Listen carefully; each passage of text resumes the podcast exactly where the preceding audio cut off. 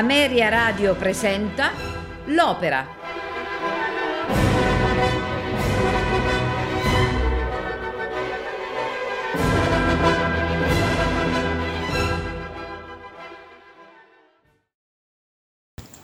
Iris è un'opera di Pietro Mascagni sul libretto di Luigi Illica. È un'opera simbolista e non verista come la maggior parte dei precedenti lavori di Mascagni. È famosa soprattutto per il coro iniziale, Inno del Sole, che fu poi l'inno ufficiale delle Olimpiadi di Roma del 1960.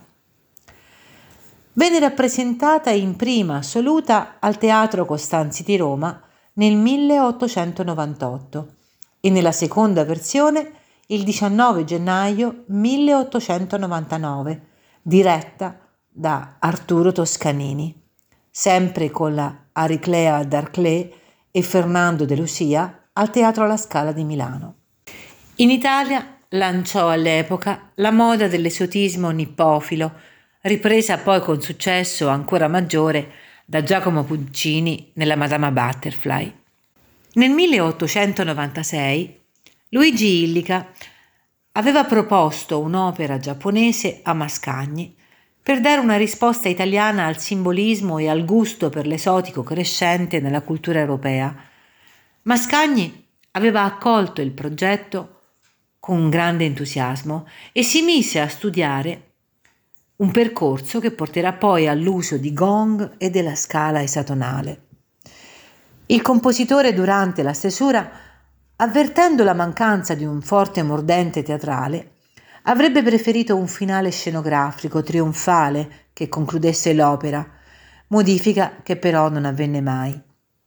Venne però inserita la cosiddetta aria della piovra, un D piccina, che si ispira alla stampa erotica, il sogno della moglie del pescatore dell'artista giapponese Okusai, raffigurante un rapporto carnale tra una donna e due polpi.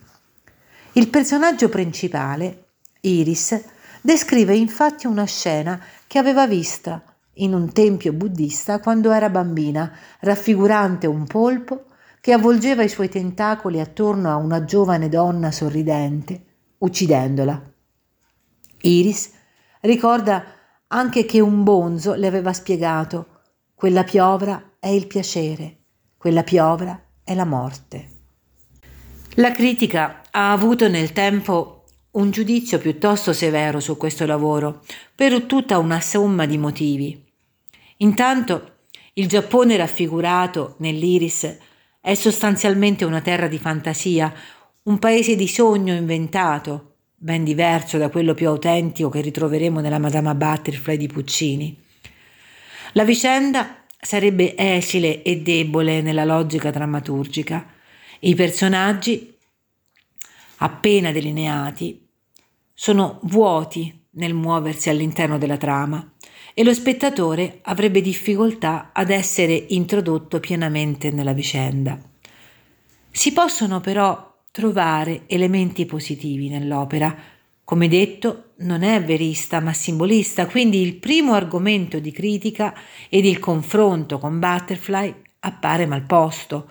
Inoltre Mascagni, rinunciando alla classica azione melodrammatica a favore di una sensazione d'esotismo, si rende innovatore e riesce a comporre una musica che sola sostiene tutto il lavoro nella sua complessità, come nel noto inno del sole. Iris si rivela una pagina autenticamente mascagnana proprio per la bellezza e l'empito dell'invenzione melodica e per la ricchezza dei particolari strumentali. Probabilmente la critica non comprese la forte novità di questo distacco del Mascagni dal cliché verista. In effetti, il gioco teatrale è quasi astruso, ma se ben valutato e compreso è ricco di profondi e sottili significati. La scrittura mascagnana elargisce pagine di bellezza assoluta, come l'aria di Yor o il coro delle lavandaie, l'aria della piovra, la danza della gescia, oltre al celeberrimo inno del sole, che apre e chiude l'opera.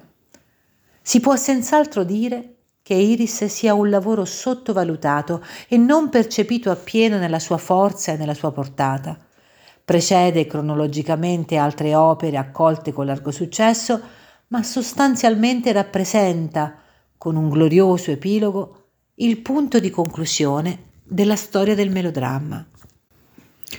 L'opera si apre con una breve introduzione strumentale di carattere descrittivo che precede il celeberrimo Inno del Sole, cantato dal Sole stesso, reso attraverso un coro invisibile. Il suo arrivo è preparato dalla notte, rappresentata da un tema cupo e grave che si schiarisce nelle morbide sonorità degli archi quando incominciano a filtrare i primi albori.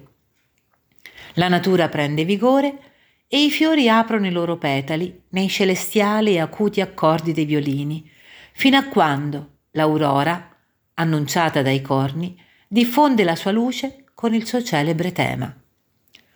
A questo tripudio di suoni si unisce il coro che inneggia al sole come fonte della vita e al suo spuntare riprende il tema precedentemente esposto con le quattro voci che entrano a terrazza in un crescendo che rappresenta bene il diffondersi della luce. Il coro si conclude con la parola amore, cantata su un solare accordo di Re maggiore. In questo contesto di luce si sveglia Iris, che ha appena fatto un brutto sogno popolato di serpenti ed espresso da una musica piuttosto drammatica, che trova un'apertura melodica in corrispondenza del riferimento al sole. Frivoli accordi introducono l'ingresso di Osaka e Kyoto, personaggi le cui caratteristiche moralmente discutibili sono immediatamente riconoscibili nei loro atteggiamenti disinvolti. Osaka intende infatti possedere Iris, la figlia del cieco, con l'aiuto di Kyoto con il quale alla fine inneggia alla vita. Il sole ravviva anche il cieco, padre di Iris, che pur non vedendo nella luce ne sente il calore diffuso da una nuova breve ripresa del tema dell'inno del sole. Mentre la figlia innaffia i fiori e l'uomo prega, annunciato da un tema allegro e svolazzante, entra in scena un coro di Mousmé, giovani lavandaie, che vanno al ruscello a lavare la loro biancheria. Le fanciulle inneggiano in una scrittura delicata all'acqua del ruscello che sembra popolarsi quasi di presenze animistiche. Iris si unisce al loro canto, insistendo sulla metafora della vita che scorre come l'acqua in gaie stille, mentre il padre recita il suo personale rosario. Questo momento poetico è infranto dal suono di samisen, di gongs e di tamburelli che introducono con un tema allegro l'arrivo dei teatranti guidati da Kyoto, il quale si presenta come Danjuro, il padre dei fantocci, e chiede alla Musme se hanno delle ragazze da marito, in quanto nelle sue commedie si parla di matrimoni.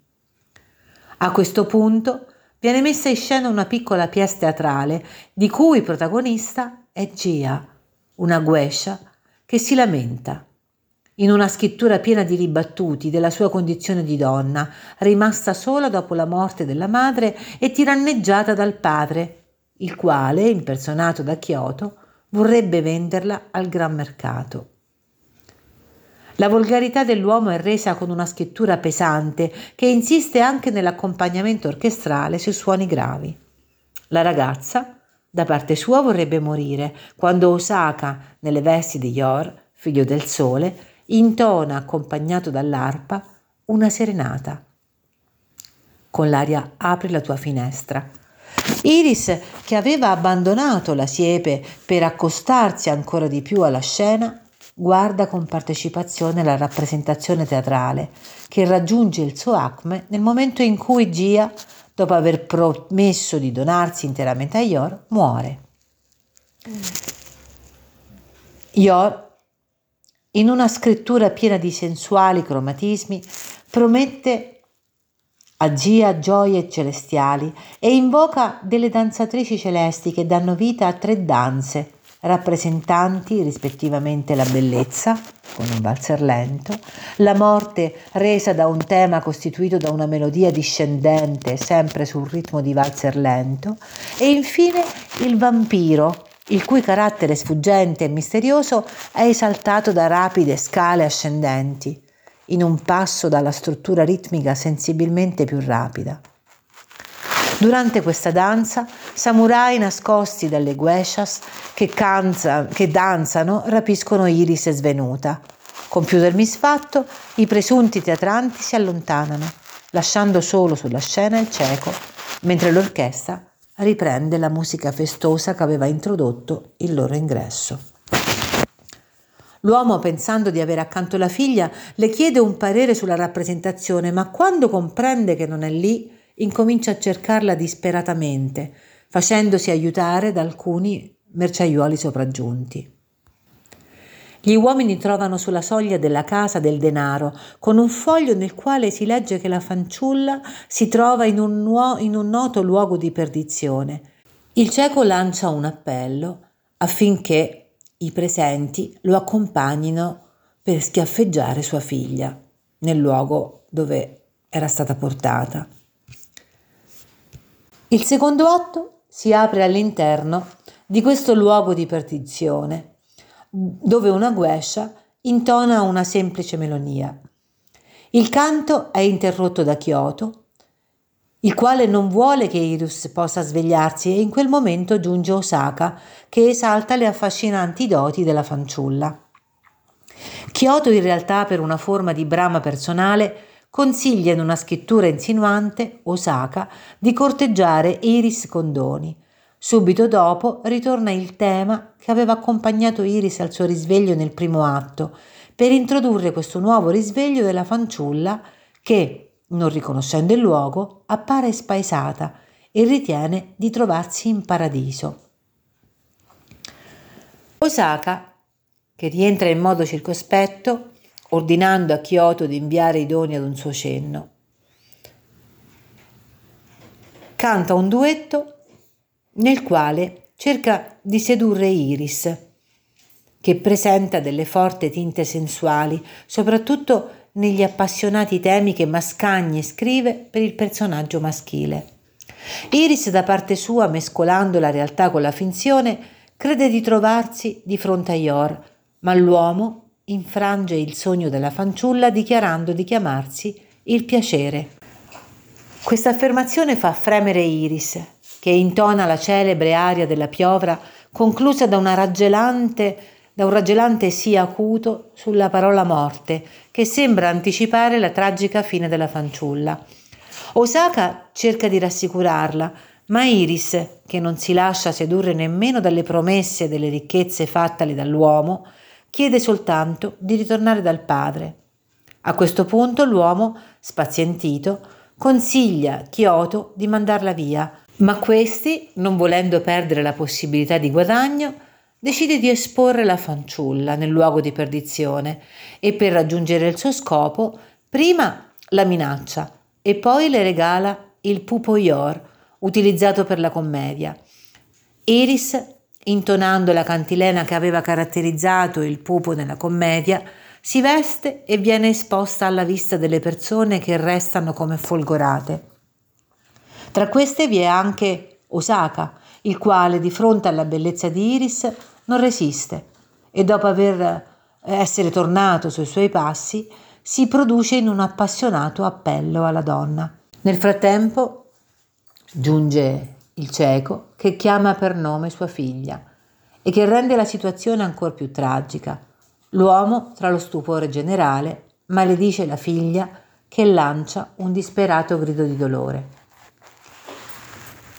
Il terzo atto si apre con un piccolo preludio di carattere orientaleggiante per l'utilizzo di strumenti nipponici e per una scrittura armonica originale costruita su scale orientali che apre questo descrittivo terzo atto, dove ritorna il tema della notte, già udito all'inizio dell'opera.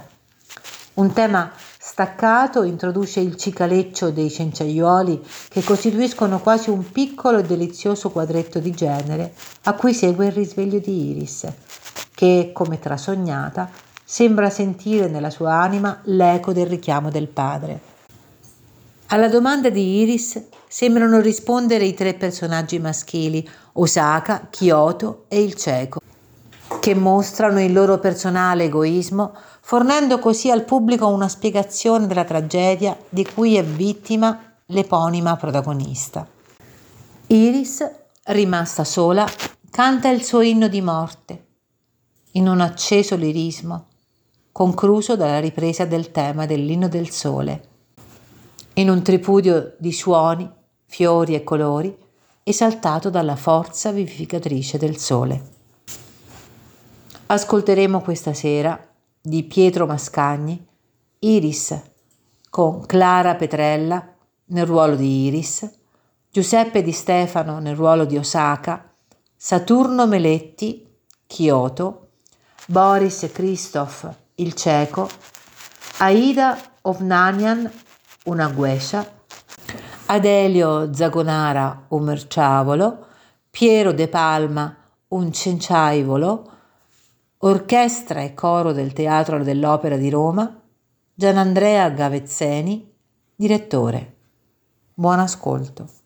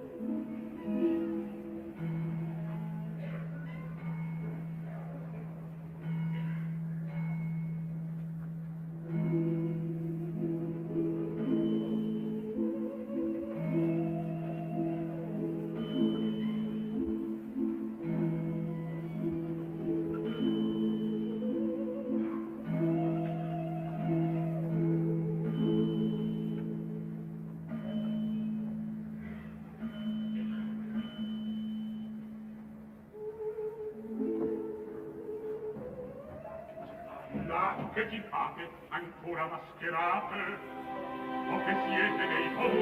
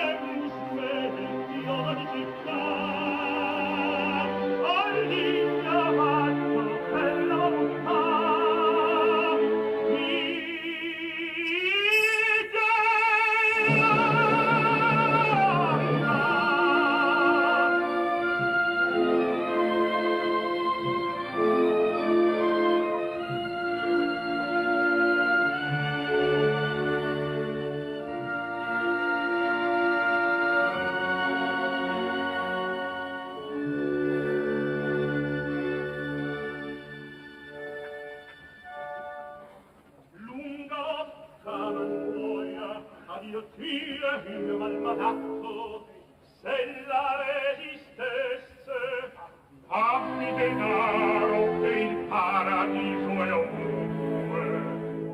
Comprendi parla un linguaggio chiaro son fior le frasi le parole foglie ma il frutto è il nostro senza tolla le voglie comprendi a porro dei proverbi.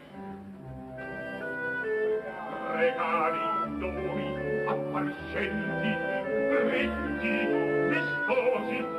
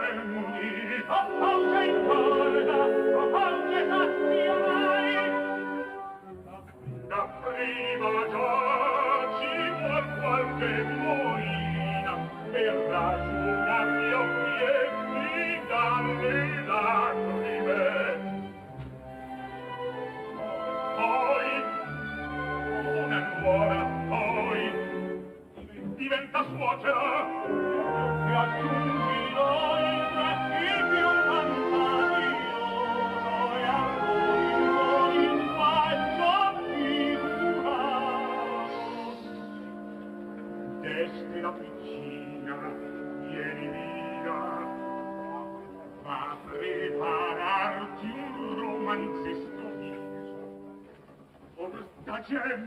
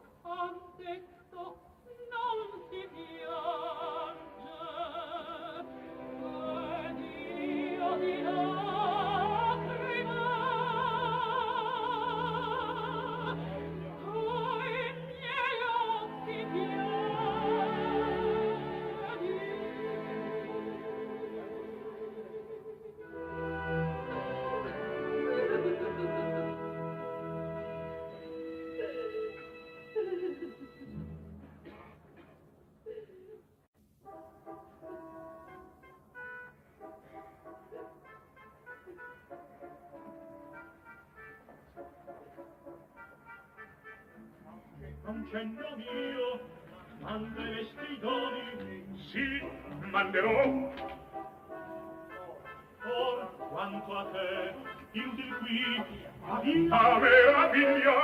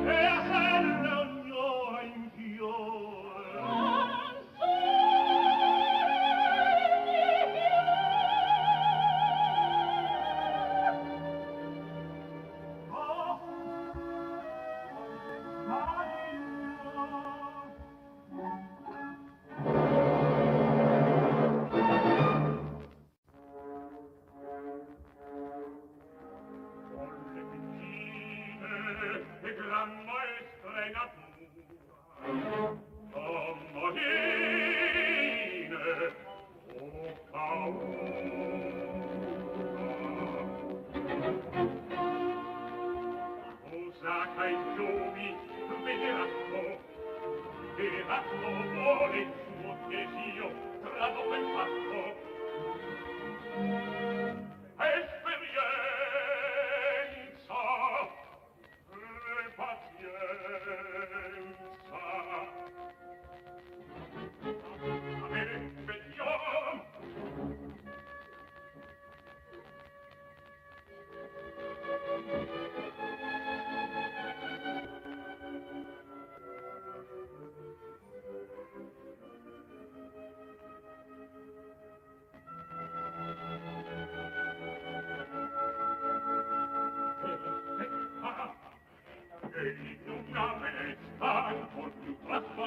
vegli codesta, come se addosso avessi la veste di nulla.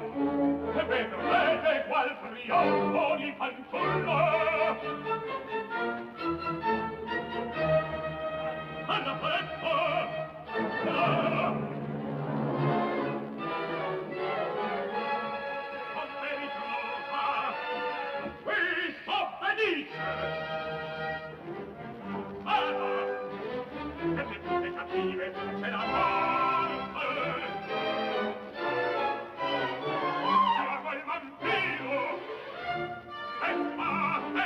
Arcadic!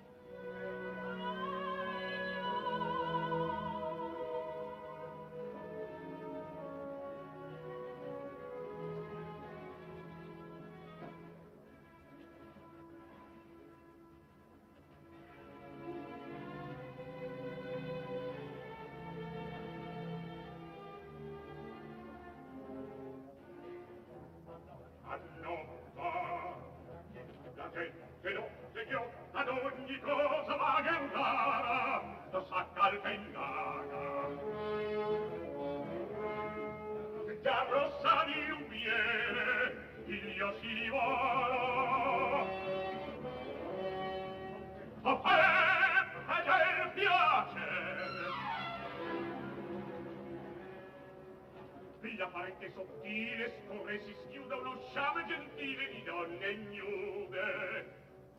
Qualche altro usaca certo passerà, e in questa onesta rene di giovinezza incapperà.